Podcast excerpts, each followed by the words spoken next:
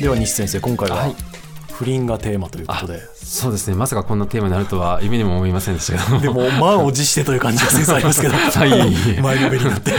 ひはいありがとうございますぜひお願いしまあすそうですねあの、まあ、不倫をしてる方って、はいあの世の中にどれぐらいいるかってなんとなく、えそんな数字でも出てませんでしょ、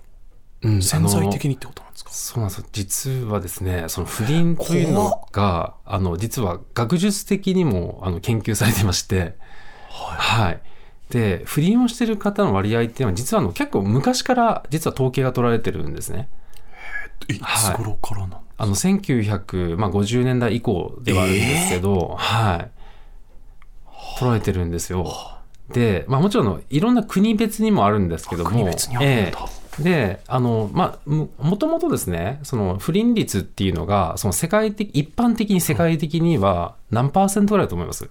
えっとそれは結婚してる、結婚してる方人数が分母ってことですそようねですねでそういった方があの婚外交渉をするっていうところですね定義としては、婚外交渉そうですねあの心の学術浮的に気ではなくてはあはあはあ婚外交渉するっていう定義であ言うだとから裁判すると負けるケーそうスでってすいうことねですねはいええ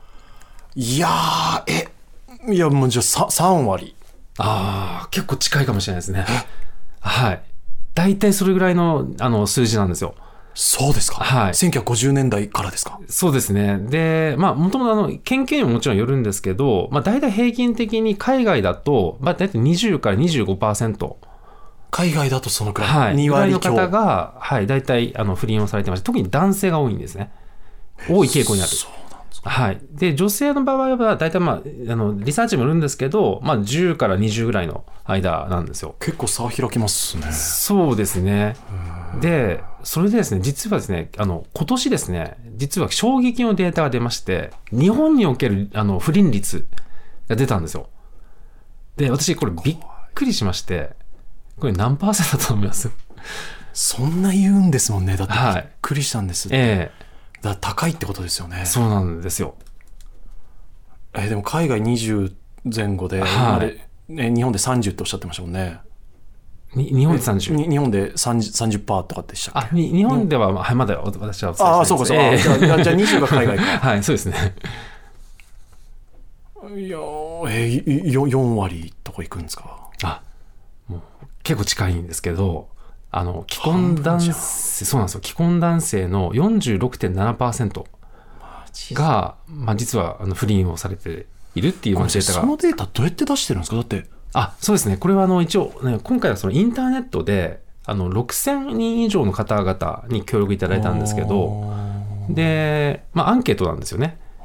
でで無記名でとかっていうことですそうですね。で、今までの研究は、実はその対面とはいかだったんで、あの、もしかするとその本来の率よりも、あの、結構抑えられてるんじゃないかっていうのを言われてたんですよ。え対面であなたは不倫やってますかどうどういう状況ですかとかっていうのをやってたってことですそうですね。もしくはこう名前を書かせるとかっていうのが結構割と多かったんですね。その研究のためにってことで、どういう特性をしてるかとか、どういう脳の状態とかっていうのを、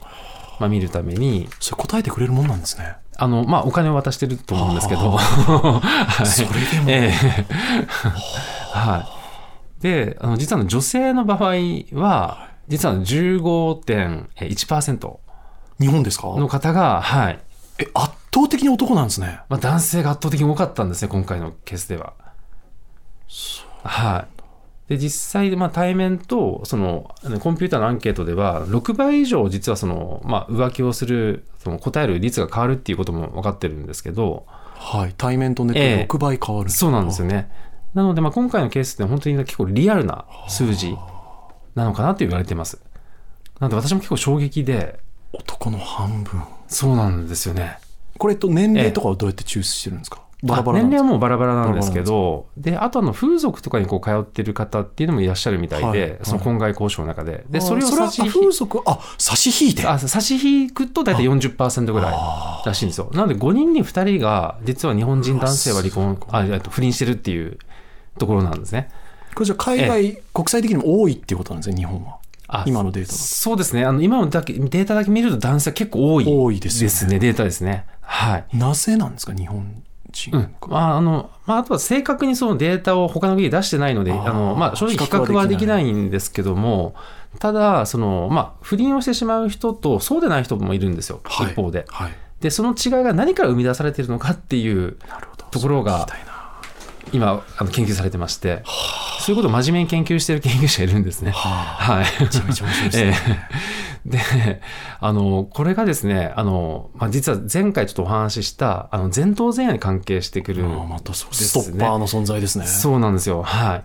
で、特に、その、不倫をする方の、その、まあ、特徴としてですね、あの、男性ホルモンが多いっていうことが今、統計学的に分かってまして、ああでもそれは確かにな男性ホルモンがやっぱり多い人は、ええ。うん、欲も強いっていうことではあないそうですねああーの性欲もそうなんですけどその衝動っていうのもかなり大きくなるんですねで男性ホルモンというのはもともとその脳の中の報酬系っていうのがあるんですけどその報酬系のドーパミン神経に実はあの男性ホルモンって働きかけてより活性化させてしまうんですよなので、もともと、その、なんか素敵な異性を見ると、なんかこうドキドキしたりとか、なんかいい気持ちになるんですけど、あの、その、男性ホルモンがあるとですね、その炎が最後燃え上がるというか、こう油を注ぐようななるほど状態なるほにどなってしまうどんんです、ね。どん燃料をそうなんですよ。巻きをくべてるんですねはいああで、そうすると、もうもう炎が大きすぎて、ああーの、もう前頭前野にブレーキが効かなくなってしまうっていうところなんですね。これってでも型や才能でもあるなというかその、はい薪をくべられるっていうことは、え例えばじゃあスポーツの世界、はいビジネスの世界何でもいいですけど、うんやっぱりちょっと図抜けられるえ要素をお持ちの方なのかなとも思うんですけどああ、それなるほど。はい。別ですかあ、そうですね。あの、な実競際に争力が激しいというかそうですね。で、ただ、その、まあ、それだけではないかもしれなくては、あなぜかというと、もう、卓越した経営者がみんな上着をしてるかって言ったら、確かにいやおっしゃる通り決してそうではないんですおよっしゃる通。すごく誠実さを持っている方もいらっしゃるのも事実。確かにその違いは何そうなんですよ。その違いが何かっていうところなんですけど、あの、この一つが、あの、まあ、前頭前野が抑えられているかどうかなんですね。はい。で、要は、あの誠実さを持っている方はの研究っていうのがありまして、あの、誠実さを持ってる人とそうでない人が何が違うのかっていうのを脳で調べた研究があって、で、その結果分かってきたことが、その視点を司る場所があるんですよ。前頭前野のもう一つ別の場所にですね、あの、えっ、と、自分の視点で見るときと他者の視点で見るときってあるじゃないですか。はいで、あの、そこを司る場所が、実は誠実さに関係してたってことが分かってるんですね。はい。なので、あの、簡単に言うと、あの、浮気をする人は視点が少ないんですよ。要は、あの、自分の、要は自己中心的という確か、かに自分の欲望欲求に素直にそうなんですよ突。き進むはい。なので、こう、盲目、声は盲目って言うんですけど、はいあの、完全に前頭前野がオフになってるんで、はいしかもその視点を司る場所もオフになってるので、あ結果的にそう視点が全くない状態要は他者から見てどう思われるのーかかっとていうとかころが奥さんはどういう気持ちになるのかとかた例えばその、えー、とその付き合ってる相手にもしねあの配偶者がもしいるんだとしたらその人はどう思うのかっていう視点がもうゼロなんですよ。でしかもすごくあの興味深いのがですねあの一回不倫をしてしまうとあの罪悪感で感じるって思うじゃないですか。はいそうでですねえーとまあ、井上さんがしたことあるかは分からないんですけども、あのこれ実はですねあのやってしまうと、罪悪感を感じにくくなるっていうことが研究から分かってまして一回やるとそうなんですよ悪いことを一回やると実はあのその次の罪悪感を感じにくくなるで回数を重ねれば重ねるほど薄まっていくっていうことなんですねそれは一回やってしまったけどどうせバレないしまだいけそうだとかっていうことになってくるんですかそういうことですねはいなのでその最初の1回目をあのいかに抑えるかが大事であの、これ統計で、あの、面白い研究があって、あの、最初の恋愛で、あの、浮気をしてる人っていうのは、次の恋愛でも3倍浮気をするっていう。なるほどはい。